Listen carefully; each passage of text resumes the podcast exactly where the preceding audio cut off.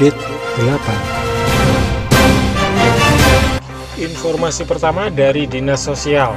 Pendengar, sehubungan dengan terbitnya surat keputusan terbaru dari Kementerian Sosial Republik Indonesia, pihak Dinas Sosial menyebutkan ada dua poin yang harus diketahui masyarakat Bojonegoro, yakni berkaitan dengan dana santunan untuk keluarga korban COVID-19.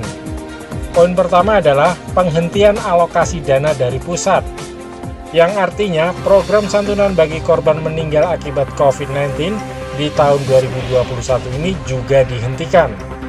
Sedangkan poin kedua adalah bagi yang sebelumnya telah terdata atau telah masuk usulan sebelum penghentian program dan belum mendapat santunan juga termasuk yang tidak dapat ditindaklanjuti pada tahun 2021 ini. Berikutnya mengenai peringatan hari ulang tahun pemadam kebakaran. Pendengar dari bojonegorup.go.id disebutkan Bupati Bojonegoro Anamu Awana meminta agar petugas pemadam kebakaran lebih kompak dalam membangun kerjasama guna melakukan tugas penyelamatan.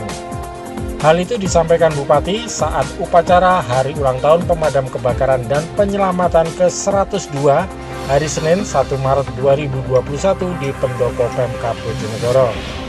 Selain itu, juga diminta agar petugas damkar di Bojonegoro terus aktif memberikan edukasi keselamatan yang berhubungan dengan kebakaran. Salah satunya adalah kelistrikan dan penempatan bahan mudah terbakar. Menyusul arus pendek masih menjadi penyebab utama bencana kebakaran di Bojonegoro. Edukasi tersebut diharapkan dapat menekan resiko bencana kebakaran di Bojonegoro. Demikian rangkaian informasi dalam update 8 kali ini. Saya Rahman, Malau Pati FM, mencerahkan dan memberdayakan.